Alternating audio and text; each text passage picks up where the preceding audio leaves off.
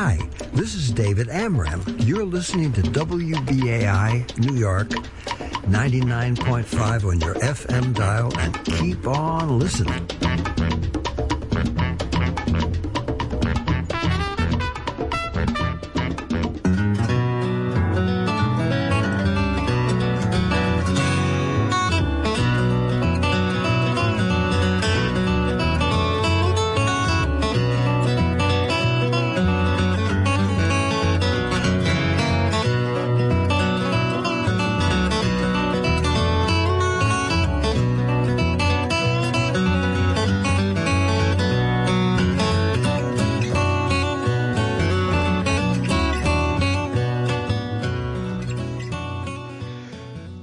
Welcome to City Watch on WBAI 99.5 FM and streaming live 24 hours a day, 7 days a week, todos los días on WBAI.org. I am your host, David Brand, coming to you live from my beautiful home studio in Ridgewood, Queens. want to give a shout out to our engineer, Sean Rhodes, manning the controls again today. Thank you, Sean. My co host, Jeff Simmons, is off today. Jeff and I have been taking turns hosting during the COVID 19 lockdown. I guess now we call it slow down. We're going to get the band back together when the studio reopens, and that depends on a lot of factors. Most importantly, New York City keeping our COVID rate down, which means no more massive Astoria street parties. I don't know if you saw these videos from Friday night, but huge crowds were gathering on Steinway Street drinking, not wearing masks, definitely not social distancing. Come on, let's keep stay vigilant here and keep this rate low and stay healthy. But we have a great live show with two fantastic guests today in City Watch's relatively new Sunday morning 10 a.m. slot. If it's Sunday, it's City Watch, your home for pancakes and politics, waffles and wabai. That's the pronunciation for WBAI, wabai. And today, maybe, some bagels and baseball. But back to the pancakes and politics. Our first guest, coming up in a few moments, had a big week. His name is Khalil Anderson, and you're going to want to remember that name because I think you may be hearing it a lot in the coming years. Anderson is set to become the youngest person in the state legislature after winning the Democratic primary for a vacant state assembly seat in Southeast Queens, District 31. Khalil Anderson is just 24, and in that section of Queens, a win in the Democratic primary all but assures a general election victory and a seat in Albany. And now to the bagels and baseball, or waffles and watercolors. Our second guest later in the show is the prolific illustrator and artist Andrew Hermida. He's a Brooklyn based baseball fan who has gained a cult following by illustrating the scene in the stands at every single Mets game. Hermita loves the game, but his art is unique because he doesn't necessarily focus on the action on the field. He draws and paints his fellow fans at Citi Field. He had a gallery show in November, the Before Times, where he displayed all 81 illustrations from last season, and they are up for sale. But what will he do this year? What will any of us fans do during the accelerated 60 game season set to start Friday? We had our first exhibition game yesterday, a Subway Series matchup between the Mets and Yankees at Citi Field, and there's another one coming up Sunday night, tonight. Will we even make it the entire season, though? Will the Mets World Series Championship ticker tape parade be conducted via Zoom because of social distancing orders? We'll discuss all that. We'll also feature an installment in our correspondent Celeste Katz Marston's great series, New York in Crisis Coronavirus Diaries, coming up later in the show. But to start off, I want to give some background about our first guest, the Democratic nominee for State Assembly in Southeast Queens District 31, Khalil Anderson. So New York's primary elections were June 23rd, but there are still many, many races yet to be determined as the Board of Elections methodically counts the hundreds of thousands of absentee ballots submitted in New York City. Khalil is one of the people who no longer has to worry about the count. After leading by about 10%, after the in-person votes were tallied on election day, he sealed the Democratic nomination for AD 31 after the absentee ballot count finished up on Wednesday afternoon. Now, Assembly District 31 is an interesting one because it's kind of separated into two parts. It includes the area around JFK Airport. So if you've ever been to JFK, you've been in this district. And that includes neighborhoods like South Ozone Park, Springfield Gardens. It also includes the eastern portion of the Rockaway Peninsula, including Far Rockaway, another popular place for visitors. So most of us have been to this area. Uh, but there are also two dis- there are two districts with or two areas with distinct demographics. The mainland Queens section has a large South Asian population, as well as a large Black and African American population, but it's more middle class. The Far Rockaway area is mostly Black and Latin American, has more concentrated poverty, and sometimes there's a divide between those two districts. For more than 17 years, AD 31 was represented by Michele Titus, who left after she was elected to a judgeship and took the bench on January 1st. But Titus kept an extremely low profile, and critics said she did little to advocate for her district. So her leaving provided an opportunity for community members as well as for would be lawmakers. In stepped Khalil Anderson, just 23 when he announced his candidacy. Five other people also entered the race, but Anderson distinguished himself by running an unabashedly progressive campaign. He got the backing of the Working Families Party. He names environmental racism as one of his main focuses, as well as issues affecting young people. But political observers have long questioned whether prog- progressives can make inroads in the district, especially as organizing and media attention around progressive politics tends to focus on Western Queens. But Anderson showed there's an appetite for progressivism and left wing politics in that area, and he maybe changed the narrative around what is politically possible in a region so often overlooked and underserved by city, state, and by private institutions. Here to talk with us about that is Khalil Anderson, the Democratic nominee for Southeast Queens Assembly District 31. Khalil Anderson, welcome to City Watch. Good morning. How are you doing today? Good morning. I'm feeling well, David. Thank you so much for having me on. Well, thanks for coming on. So the first time I interviewed you was back in August 2019. And at the time you told me, and this is a quote, there's a lot that the state assembly can do to affect lives on the local level. I'm talking block by block, street by street, neighbor by neighbor. So what can the assembly do? It's such a big institution. There's 150 assembly members. It also, you know, it's kind of controlled by the speaker. It has to rely on the Senate to get a lot done, and then it has to rely on the governor to sign off. So what can the assembly do, and what can you, as an individual assembly member, do for your district? Absolutely. Thank you so much, David, for starting off with that question. I think that that's vitally important for people to understand what the state assembly actually is uh, and what it actually can do to impact our lives. Um, so I come from a community organizer background, uh, an activist, someone who uh, takes the little of nothing and makes something out of it for for my friends, for my family, for my neighbors, and everyone's a neighbor who lives in this district, so that includes everybody.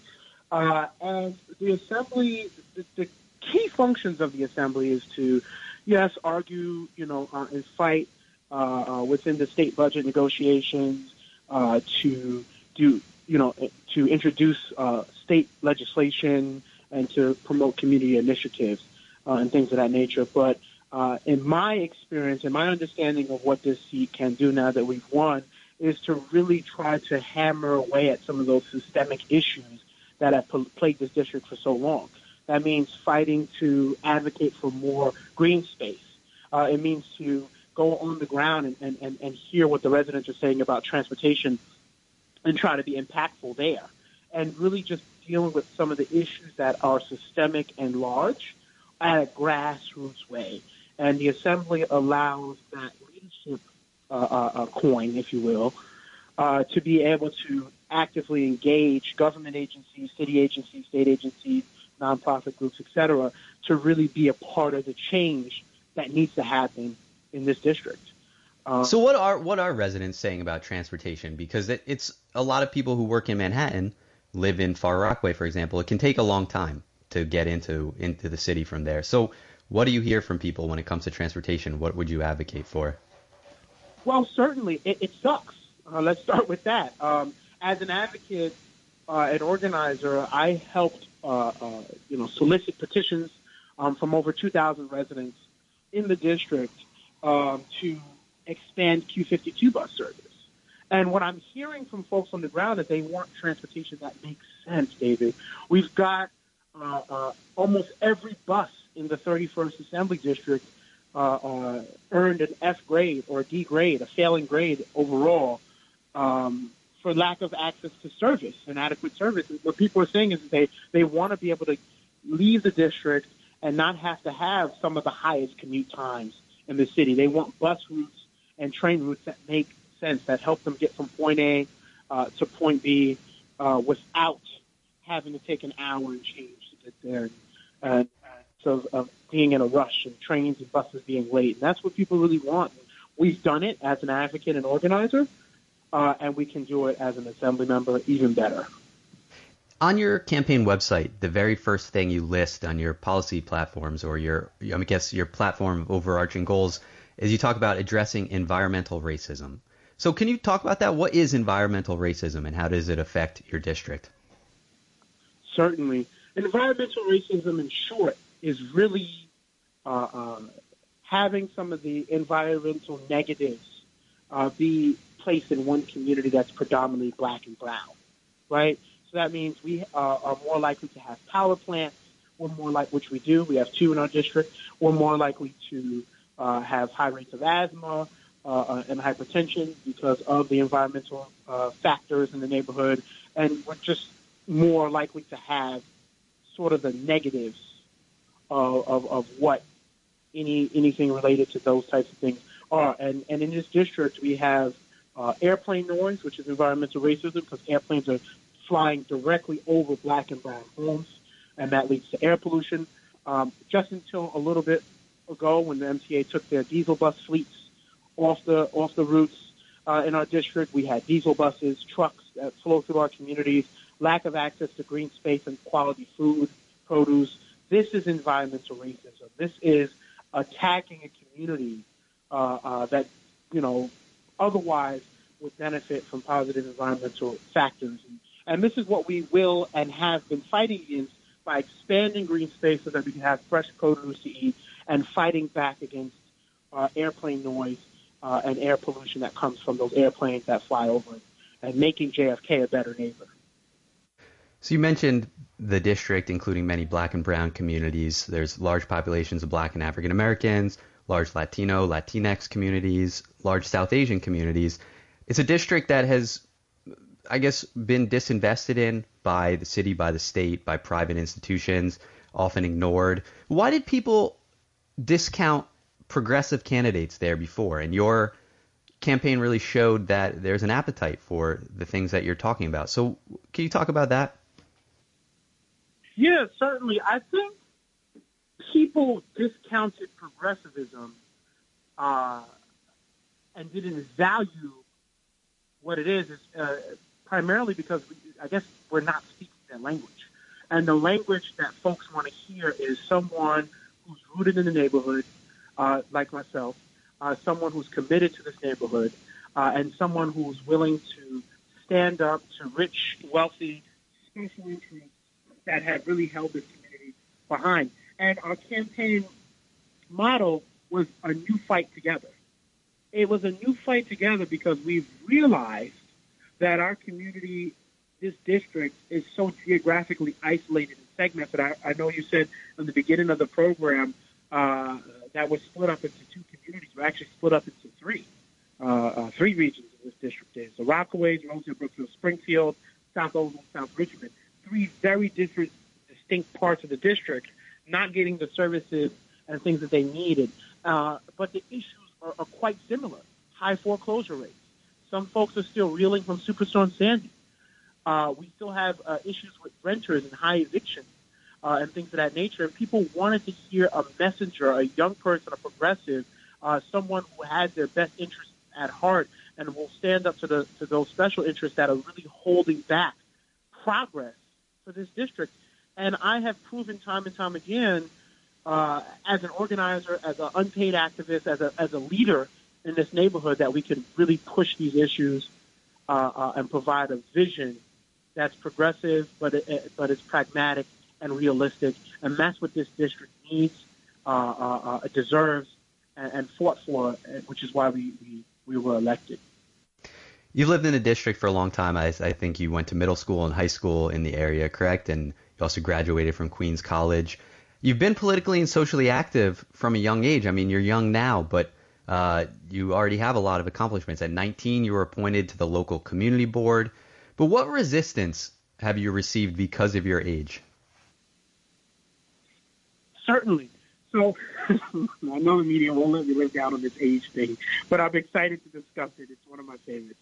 Um, look, I think that voters of all ages really supported a progressive vision. I think what kind of uh, uh, folks were able to look past was that vision uh, uh, uh, uh and, and, and the focus that we had on that vision. The opportunity to get a fresh voice, someone who understands the district and the state of politics at this moment.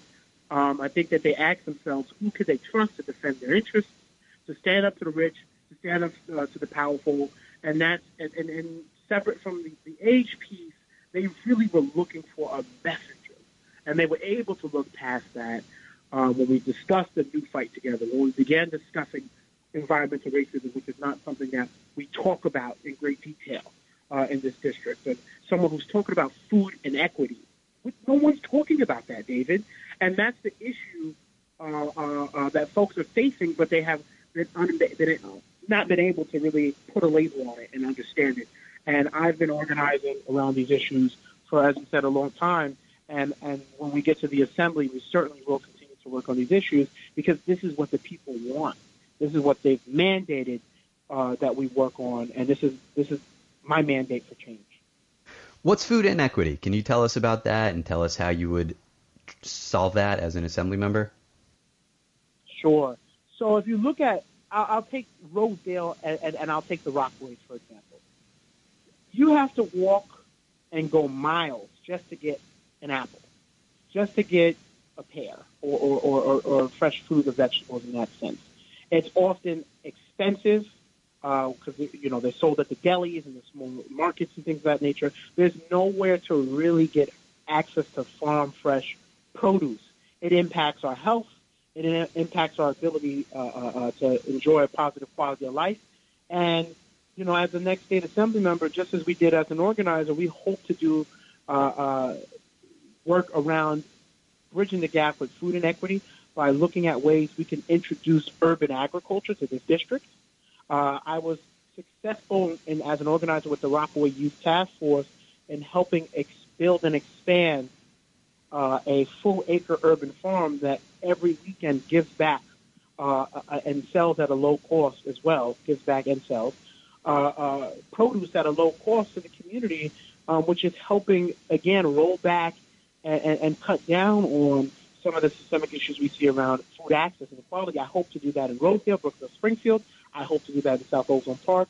Really identifying spaces where we can introduce urban agriculture uh, and introduce or reintroduce fresh produce and fruits and vegetables uh, and healthy eating habits uh, to this district. And I've been a fighter on the front lines uh, against this, and this is the type of environmental racism. Um, I've been on the front lines organizing around that, and I'm excited uh, to continue that work in a more powerful position in the state assembly where we can really, truly effectuate change around food inequality. How did that situation come about there? why is there food inequity? Why are there why is there environmental racism in that district? Sure, our district has been a dumping ground uh, for you know just some of the quote unquote undesirable, and I and I hate that term, um, but undesirable things any community would or would not want, and, and or don't contribute to the life lifeblood of, of, of a functioning community. So you know, we've been a dumping ground. We haven't had uh, enough uh, uh, voices to really push back, or the city hasn't been listening uh, to some of the things that we really need uh, to make a strong, you know, community. And so we get, uh, uh, you know, discounted. We get forgotten about. We say we don't want the airplanes to fly so low; they fly even lower. We say that we want access to fresh produce. We get vacant land. Uh, we say that we want better transportation uh, we get buses that come once a half hour, and we're just not being listened to. Uh, this district, and, and and that's how this came about. Just the system of not being listened to, uh, people not advocating or fighting uh, uh, uh, in spaces, you know, where leaders uh, and powers that be will listen uh, to our cries and fights for help and things of that nature. And so I think that our candidacy represents a new fight together, representing you know, a vision that will bring these communities together, a vision that will fight hard and loud uh, to the powers that be, and stand up to the interests that have allowed um, this systemic oppression to take place for so long in this district, and, and I'm ready to fight. I'm ready to go because this district really needs it. In the, in the final few moments, I, just, I, in the final few moments, I want to ask you. You know, you mentioned leaders, the powers that be. You are on the verge of becoming a, a leader. You're already community leader, but becoming an elected official if you win in November, um, and being among the powers that be. But I imagine these are issues that communities across the city, across the state, are really facing. How would you work with other members of the assembly or members of the state legislature to address these issues, not just in your district, but across the city and across the state? Issue by issue, David. Looking at where uh, uh, allegiances might lie, um, you know, around the issues, and seeing how we can put our progressive spin, a progressive message, and progressive voice to that issue to really effectuate change and impact as many folks as we can. We will provide uh, and structure legislation uh, and ideas uh, around these issues, looking at ways we can promote uh, community initiatives and business owners in this district, in this neighborhood, and you know talk about you know the fight around making sure legislation coming from black and brown legislators in general, because that's what I'm surrounded about, needs to be taken serious uh, and needs to be you know something that we aspire um, to fight for, and that's and that's what I'm excited to do once we get into the assembly. And just last question: Is there another district that you have in mind, or another current lawmaker that you feel like you could form a, an immediate alliance with? Yeah, certainly. Uh, you know, uh, I live in Senate District 10. Uh, if, if, we're talking, I, I, guess I can talk, David. I can talk locally, and then I can talk citywide. Uh, Senate District 10 with, with Senator Sanders has a lot of good ideas around how we can address the issues of. Uh, we're also an underbanked community. We have la- uh, lack of access to banking opportunities uh, and spaces to to really uh, ensure that you know we can save and, and build equity and things of that nature. So I'd like to certainly partner with him on that. Uh, if we're talking uh, citywide, I'd love to partner with leaders um, who recently won, uh, who have like uh, Jessica Gonzalez Rojas and, and uh, Marcella in Brooklyn. These are folks who are committed to uh, building and expanding protections for tenants and small homeowners all across the city and state. And I'm excited to work with those folks on making sure that uh, uh, you know housing uh, and issues around housing can really be addressed uh, once we get to, to well, Khalil Anderson, the Democratic nominee for Assembly District 31 in Southeast Queens and Far Rockaway, thank you for joining City Watch. Thank you for having me, David. Look forward to more conversations on the issues. You are listening to City Watch on WBAI 99.5 FM and streaming live all day, every day at WBAI.org. That was Khalil Anderson, the Democratic nominee for Southeast Queens Assembly District 31. He will, if he's elected in the November general election, which in that heavily Democratic area seems almost like a formality, he would become the youngest state lawmaker at just age 24.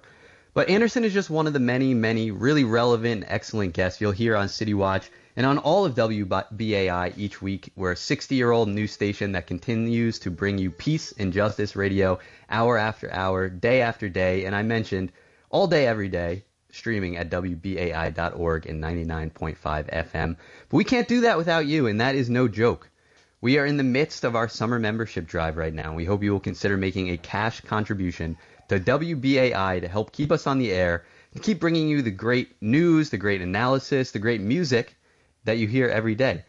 It's a tough time for most of us right now, news organizations included, but WBAI depends on contributions from our listeners to continue bringing you great coverage and interviews. In recent weeks, City Watch in particular has featured some really marquee guests talking about the biggest issues affecting our communities, really relevant issues throughout the COVID 19 crisis, throughout our recent primary elections that are continuing until who knows when because there are so many issues when it comes to absentee ballots being invalidated, being continuing to be counted, to be challenged. This is going to stretch on throughout the summer.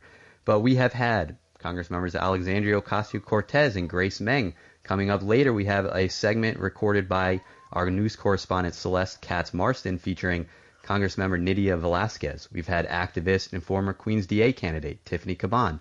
State Senators Jessica Ramos and Julia Salazar, former Council Speaker Christine Quinn, all five candidates for Queensborough president, including the leading candidate right now, Donovan Richards, who seems headed to uh, a victory after absentee ballots are counted. We've also had great local reporters, Daily News sports columnist Bradford William Davis, city and state politics reporter Jeff Coltin, and of course, last two weeks ago we had Law 360 reporter Emma Whitford. We've had Daily News courts reporter Noah Goldberg. We want to continue bringing you that same level of analysis and reporting the great guests coming into the studio, or since we've been doing this live remotely, talking by phone for interviews and making sure we get that set up and everything worked out in advance.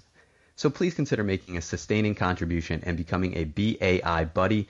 Listeners can become buddies by going to give to WBAI.org. That's give the number two WBAI.org and clicking buddies on the upper left hand corner when the site opens and following the prompts. You can also call our call center at 516 620 3602. That's 516 620 3602 and say you want to become a BAI buddy in the name of any program, in the name of WBAI, the station, or in the name of our program. City Watch, give us some love, give us a shout out, say you're becoming a sustaining member, a BAI buddy in the name of City Watch. You can also text WBAI to 41 444 and follow the prompts on your phone. That's 41444. Follow the prompts on your phone. We appreciate the support. And I've said it the past few weeks, but if you act now, I will throw in a free digital subscription of my newspaper, the Queens Daily Eagle, the only English language print daily newspaper in Queens. I'm the editor. We've been doing it for more than two years now. Love our readers, love our subscribers, love our vis- our web visitors at queenseagle.com. And if you subscribe to WBAI, become a BAI buddy, send me a DM on Twitter. I'm at David F. Brand. Again, that's at David F. Brand. Let me know you pitched in, became a BAI buddy, and I will get you the Queens Daily Eagle soaring into your inbox every morning. Again, that's double the bang for your buck. Become a BAI buddy and an Eagle Amigo with one monthly contribution. So that's two great news organizations in one fell swoop. Visit give to WBAI.org. Thanks for considering and for contributing. So, again, we are City Watch on WBAI 99.5 FM and streaming live at WBAI.org. You may have heard me say that WBAI.org a few times in the last couple minutes. And I am your host, David Brand, coming to you live from my home studio in beautiful Ridgewood, Queens. It's a big week, a big week for politics, also a huge week for sports, huge end of the month here for sports. We have so many of our major professional leagues starting, including Major League Baseball, which started again yesterday.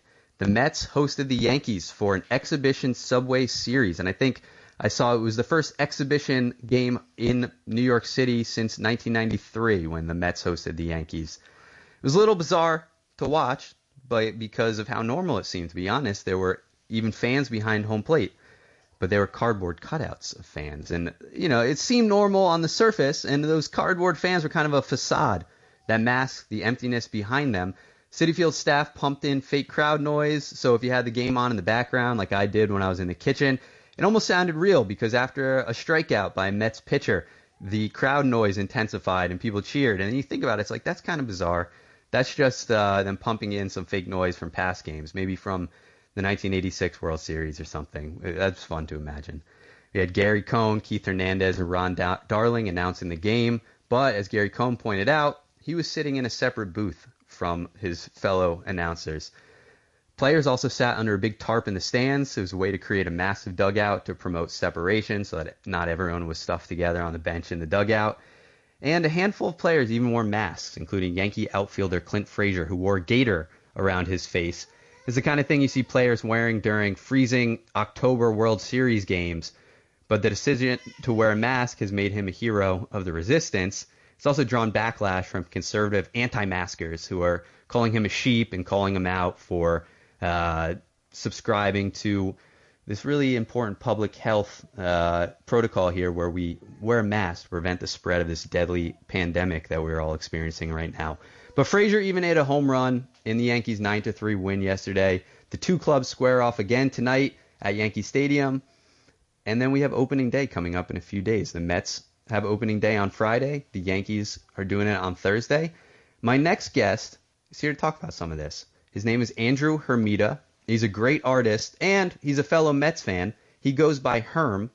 And if you've ever been to a Mets game in the past few years, you have probably encountered Hermida sitting in the stands, drawing the scene among the spectators, his big red beard dangling over his drawing pad as he watches what the vendors are doing, what his fellow fans are doing, and keeping an eye on the action on the field. I first encountered Herm on opening day 2018. I went with my dad and we ended up sitting in the same row and he was drawing the game. So I asked what he was doing and he told me about this project he was working on, drawing every single Mets home game from the stands. So I started following him on Instagram. He's at Herm Herman. Again, that's at Herm Herman. And I, he became quickly my favorite follow on, on social media because he would show the pro- progress of each of his drawings. He would show the finished product, and he would show all the other fun illustrations, all, all the fun illustrations he was working on in between games. But on opening day 2019, last year, I ended up again sitting in the same section with him, and uh, I took his picture there. We connected. He's done some work for my paper, the Queens Eagle, and he's been a great person to connect with, a great person to, you know, just enjoy his artwork, talk baseball with, and we're happy to have us to have him on the show today. So, Andrew Hermida, illustrator, artist, huge Mets fan. Thank you for joining City Watch. Hey, David, man, thanks for having me. That is awesome. It's cool that this all started because I sat with you in the same row and then I was intrigued by what you were working on. It was awesome. I followed you on Instagram. I saw the finished product that day and I was hooked since then. So tell us about that project. You're illustrating every Mets game by going to the game, sitting in the stands. It could be March 29th, freezing cold. It could be August 10th, 100 degrees, and yet you're you're getting it done. So tell us about that. Yeah, thanks. Uh, to be honest with you, the, the main thing that really attracted me to drawing the baseball games is I think that live drawing or like drawing from life is a really good practice to make yourself better as an artist. So, uh, you know, basically one day, it was 2014, I was sitting at a game and I pulled out my sketchbook and I just started drawing. And I just wanted to get better and better. And the more baseball games I would go to, the more practice I would get. So I just haven't stopped since then, really. so you haven't stopped since 2014. So that's a lot of drawings. What do you, where can we find those drawings? Yeah, so uh, well, I kind of have them in a box. My the ones that are really good, I put online. You can view those on my website at hermsterms.com. But uh, Instagram is probably the best way to have that.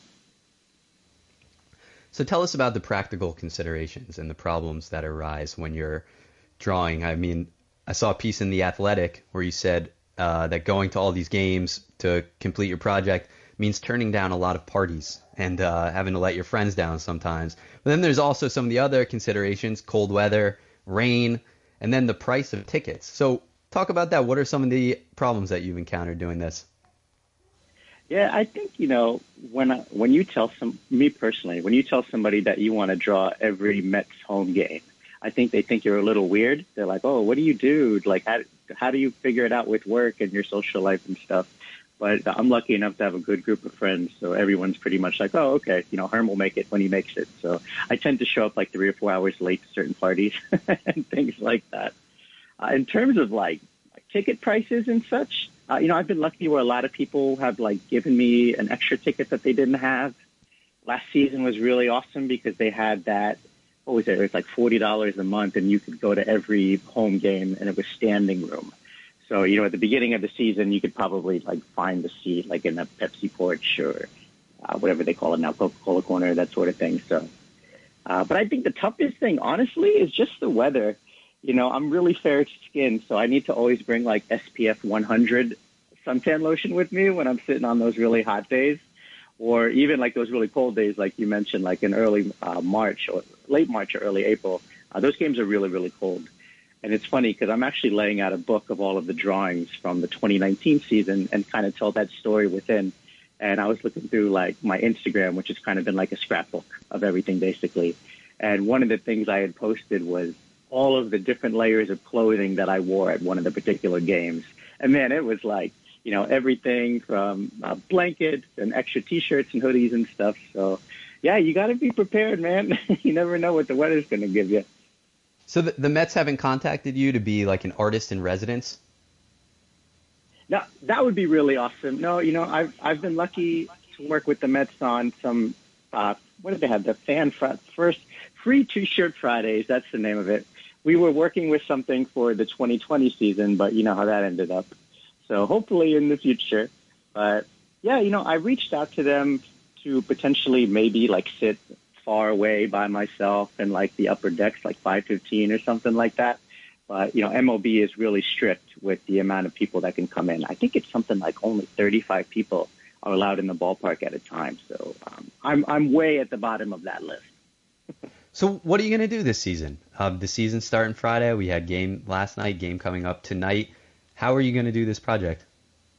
Yeah, you know, that's a really fun question. You know, my favorite thing about drawing the games besides the practice and, every, and interacting with everybody is when I'm drawing the baseball games, I like to tell the story of what makes that particular day or game special, you know, like Pete Alonso potentially getting that, you know, that home run record or the, or the, or the special promotions and so on. So, you know, with what's going on now in the world, especially in baseball, I mean, there's a huge story to tell. So not being there is is makes it as obviously thrown like a, a wrench in it. But what I've been trying to do is, you know, any place that's within driving distance, I'd like to like go outside and capture like I guess the outside of the ballpark as much as I can.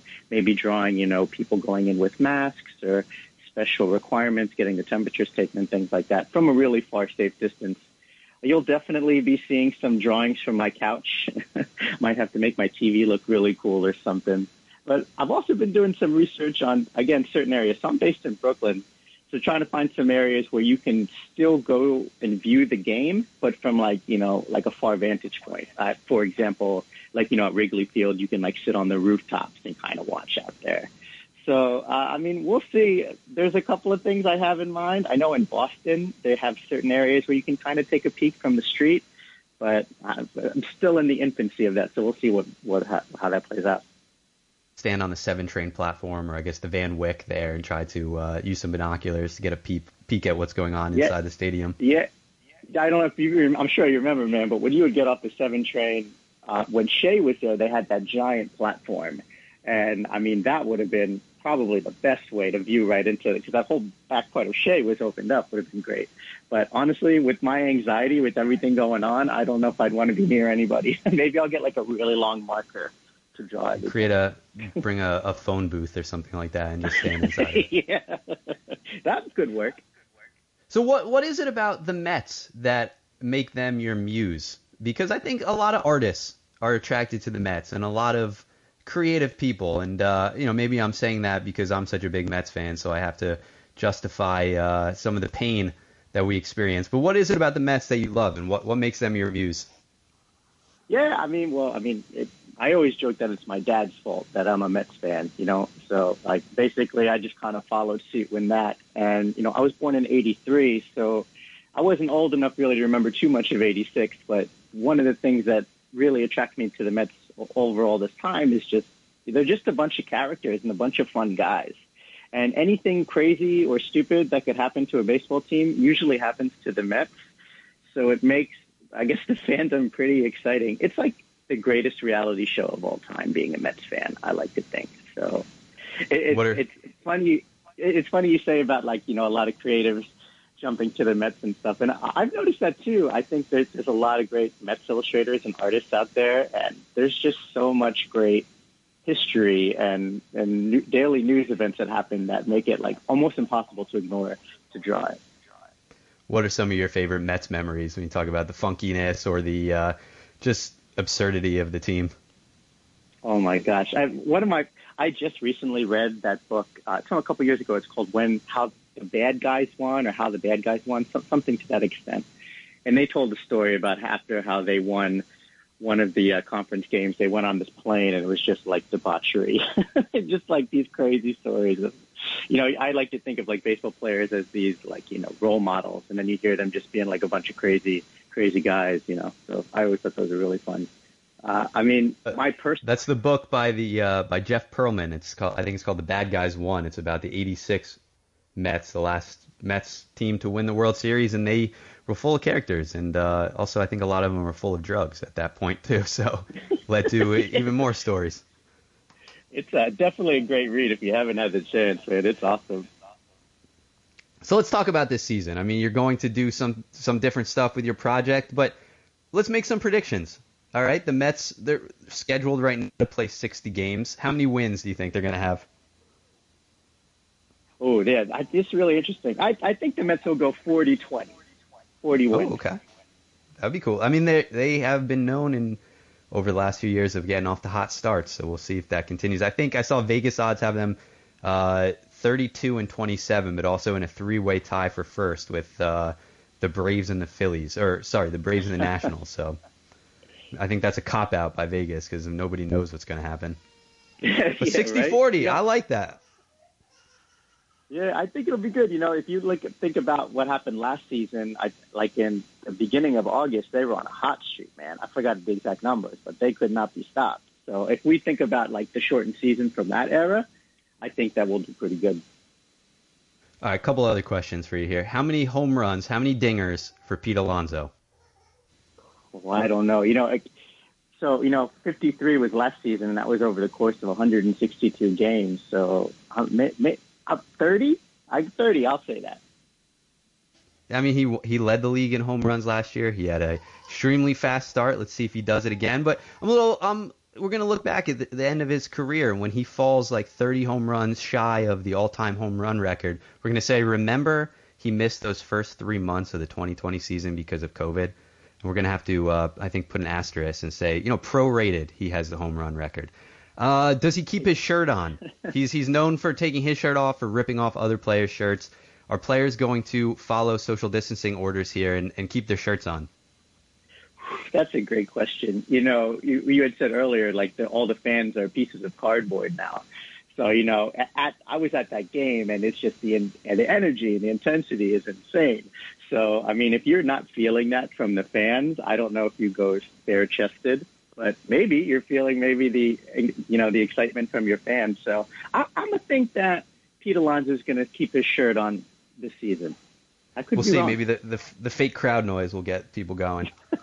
they turn it up to eleven. Yeah. Uh, how many ankle fractures for Yoenis Cespedes? Let's see. I mean, you know, I was funny. I was just telling my a friend of mine about all of the the random injuries from from Seth recently. So hopefully none. I mean, if so, he with him just being the DH, you know, I think that uh, he'll have far less time in the field. So hopefully he'll stay pretty healthy. As we got to keep him away from wild boars. That was the uh, the issue last year. I think Gosh. when he broke both of his See- ankles and. Uh, That's and what I makes got, being a Mets fan great. Sorry. yeah. yeah. What other club? You don't hear about this with the Yankees, okay? Yankees, so much history, so much gravitas. You don't hear about their star sluggers breaking both their ankles while hunting wild boars. That's what sets the Mets apart, I guess. So I got another question for you. Will this year's World Series Championship ticker tape parade for the New York Mets be conducted via Zoom, Skype for business, or are we going to be out there on the street celebrating a World Series championship? Oh my gosh! You know what? I you know I I want the whole world to be safe, and I want to make sure that everyone's in the best possible, safest conditions and, and health and such. But if the Mets win the World Series and there's a ticker tape parade, I. I, I gotta go, man. That sounds really crazy. Maybe I would lock myself away for a little bit after that, but uh, I feel like it would be hard to stay away from something like that. Well, you, you can lock yourself away just turning churning out art related to the Mets World Series victory. I think that's going to sell really well. I know I would buy one. I'd buy several, I think, and just keep them Hey. strate- strategically placed around my apartment for uh, when I'm in a bad mood. Just check out Mets winning. So let's see if that happens. Andrew, I want to thank you for coming on today. Um, tell us again how we can follow your work on social media and what your website is. Yeah, thanks for having me, man. So, uh, if anybody wants to see some more of my work, uh, you can check out my website online. That's at hermsterms.com. Uh, you can follow me on Instagram at Herm Herman. And for the remainder of July, for the next two weeks, I'm doing an art class that you can watch on the Seven Lines Instagram and social media platforms. And we just do Mets related arts and it's very kid friendly. It's made for the kids to you know take their minds off all the craziness in the world and have a good time. Well, thank you so much for joining us, and we look forward to seeing your work throughout this summer and uh, in the months and years to come. I appreciate you, man. Thank you so much. Have a great day. So, That was Mets illustrator and just overall great artist Andrew Hermida joining us today on City Watch on WBAI 99.5 FM. It really is a cool project that he's been doing, and I've been following pretty much every day for past couple years. A, a Mets game a day, plus a lot of great illustrations, non-Mets related. He was profiled by ESPN a few years ago while doing some work at Fenway Park. So we talked about the Mets, love the Mets, gotta show our support for the Mets, but he does a lot of great non-Mets work, and I think stuff that baseball fans, sports fans, and just art fans in general would really appreciate. So happy to have him on. Follow him on Instagram at Herm Herman. Again, at Herm Herman. You are listening to City Watch on WBAI 99.5 FM and streaming live 24 hours a day at WBAI.org. We have another segment coming up, and this is something look forward to every week. News correspondent Celeste Katz Marston with the latest installment in her excellent series, New York in Crisis Coronavirus Diaries. I'm going to turn it over to Celeste with that segment right now. Listening to WBAI New York.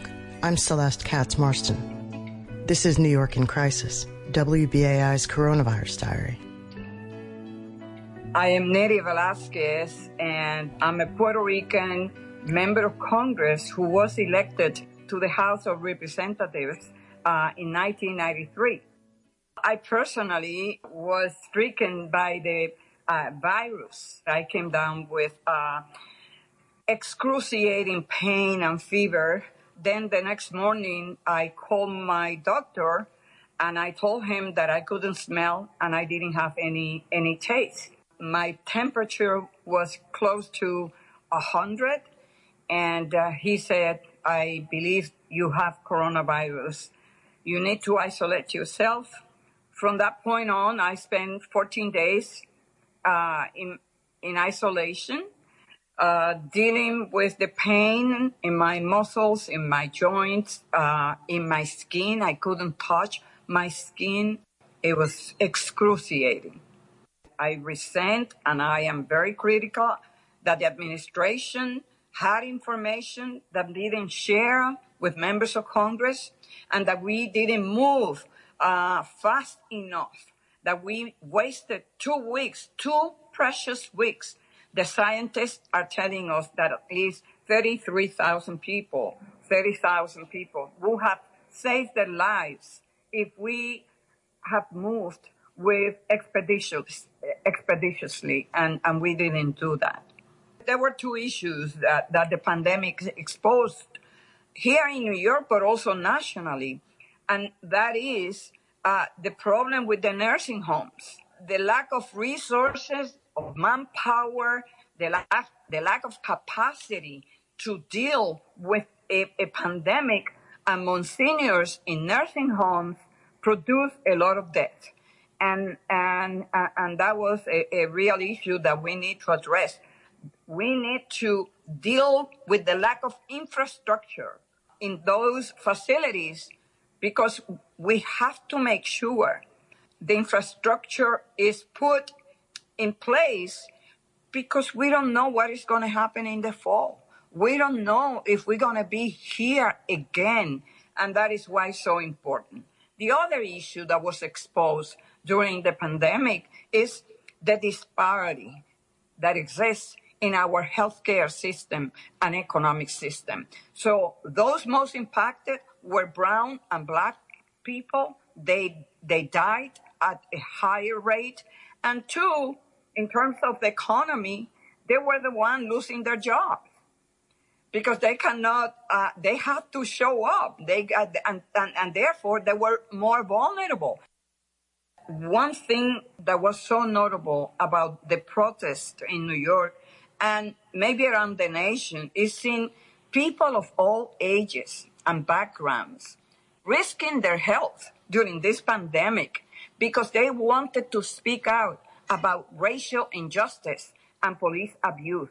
So this speaks to their passion, but I think it's also further evidence that we have reached an inflection point on these issues. This time there truly is widespread outrage and a real demand for tangible reform. So I, I, I truly believe that this time is different. The whole nation watched in shock the killing of George Floyd in real time. That never happened before. I just cannot bring myself uh, to watch that on, on, on, television. It was just so, it, it really rocked the conscience of our nation. And I believe that people this time, at this moment, are resolved that we must demand transparency, accountability, and that we bring reform when it comes to police brutality. Nydia Velázquez represents parts of Brooklyn, Manhattan, and Queens in the United States Congress. Stay tuned for more installments of New York in Crisis, WBAI's Coronavirus Diary, and for the latest news and updates on COVID 19. Thank you, Celeste. That was news correspondent Celeste Katz Marston with one installment in her amazing series, New York in Crisis Coronavirus Diaries. And I've said it before, but this is really a time capsule for how New York City and our neighbors have handled the COVID 19 outbreak. Celeste has been providing these great reports since I think late March, and it's beautiful to listen to each week. I encourage you to check out this great series of journalism by visiting WBAI.org go to Coronavirus Diary. It's right there on the main page. I don't even know if you have to scroll. And you can listen to all 16 installments. The series is formatted. Really nice package for easy viewing, easy listening. You can download it. You can listen to it on the site. Again, we are City Watch on WBAI 99.5 FM and streaming live at WBAI.org. I'm your host, David Brand, coming to you live from my home studio in beautiful Ridgewood, Queens. We have a few more minutes left in the show, so I want to do my pitch one last time for our listeners to consider to consider contributing to WBAI and helping us bring you great radio every single day where we are live on 99.5 FM and WBAI.org. We depend on contributions from you and our other listeners to bring you great coverage, great interviews, great pieces of journalism like Celeste Katz Marston's Coronavirus Diary series City Watch has featured some cool guests, some really timely analysis in recent weeks, including today we had Khalil Anderson, Democratic nominee for Assembly District 31 if he wins the general election in the very heavily Democratic district there in Southeast Queens and Far Rockaway, he would become the youngest member of the state legislature. We also had artist, illustrator Andrew Hermida, whose series do, drawing and illustrating the Mets home games every single day for the past, I guess, five or six years now, since 2014, uh, is a really cool New York City project that I encourage you all to check out by going on at Herm Herman on Instagram and following him. That's at Herm Herman. We want to continue bringing that kind of cool projects, that diversity, politics, baseball, art, and those interviews to New York City and the surrounding area. So please consider making a sustaining contribution and becoming a BAI buddy. One more time, listeners can become buddies by going to give to, that's the number two, WBAI.org and clicking buddies on the upper left hand corner when the site opens and following the prompts. You can also call our call center, 516 620 3602, and say you want to become a BAI buddy. And say you want to become a BAI buddy in the name of City Watch, the show you're listening to right now, hosted by me, David Brand, and coming back next week, Jeff Simmons, along with our news correspondent, Celeste Katz Marston. You can also text WBAI to 41444 and follow the prompts on your phone. Again, that's text WBAI to 41444 and just follow the prompts that you get in response. We appreciate the support. Act now, and I will throw in a free digital subscription of my newspaper, the Queens Daily Eagle. We cover Queens, cover other parts of New York City as well, especially when those issues overlap with Queens and New York State politics too, and especially when it comes to the criminal justice system. So act now. You get two subscriptions in one fell swoop. Become a BAI buddy and an Eagle Amigo with that one monthly contribution. Visit give to WBAI.org. Thanks for considering and for contributing. You have been listening this morning to City Watch on WBAI 99.5 FM. Again, I'm your host, David Brand, and I want to thank you so much for joining us this morning. I also want to thank my guests, Khalil Anderson, the Democratic nominee for Queens Assembly District 31, and Brooklyn based baseball illustrator Andrew Hermida. I also got to thank our news correspondent Celeste Katz Marston for her excellent coronavirus diary series. My co host Jeff Simmons will be back next week with another great show. He will be talking with Allie Feldman Taylor, the founder and president of Voters for Animal Rights, and Edita Birnkrant, executive director of the organization NYCLASS. Tune in. Before we go, I also have to extend my respect to John Lewis. Rest in peace, John Lewis, member of Congress, a civil rights icon who stood for what was right in our country and fought for it and put his life and his body on the line from a young age in the 1950s and 1960s. Rest in peace, John Lewis. Everyone listening today, thank you so much. Wear your mask, wash your hands. We're still all in this together. Thank you.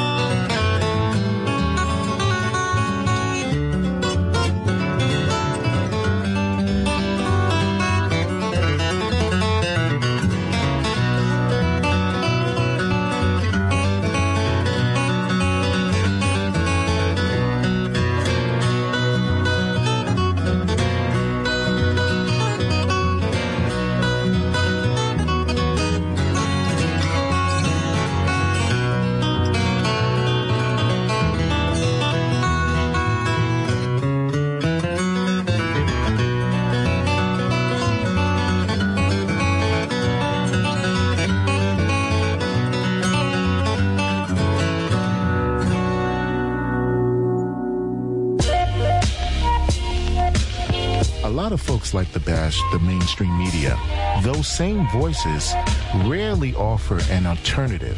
Lucky for you, you found the alternative already. You're tuned to it right now.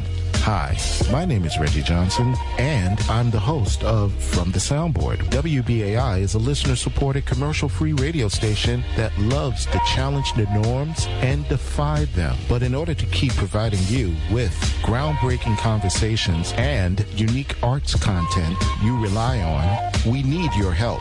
Donate by visiting Give to, that's the number two, WBAI.org or pledge right from your smartphone by texting the letters WBAI to 41444. And thank you for your support.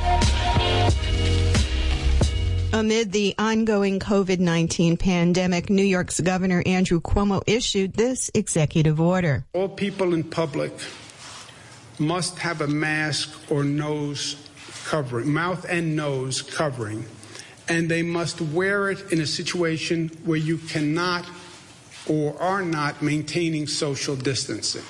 Governor Cuomo on continuing to stop the spread of the coronavirus and WBAI to raise money for this listener sponsored station to keep it going. We've created face masks with our own logo and a message that reads, keep Free Speech Radio Alive. You can get a face mask in white or black by donating $35. You become a listener sponsor, a member of WBAI for a full year, and you can choose the face mask in white or black. WBAI has created these face masks for you and as a way to keep this radio station afloat. $35 contribution, 516-620-3602. Say you want a WBAI face mask in white or black black. It has a saying that reads, keep free speech radio alive. You'd be helping us to keep WBAI and free speech radio alive. 516-620-3602 or go to give to WBAI.org and select the WBAI logo face mask in white or black. $35. You're a member of WBAI for a full year and you're supporting this radio station. You're helping to keep our essential workers working and you're helping WBAI pay the bills. We know how difficult it is, how hard it is for many people. If you can afford it, please become a member of WBAI for $35 a year and select the face mask as a gift to you.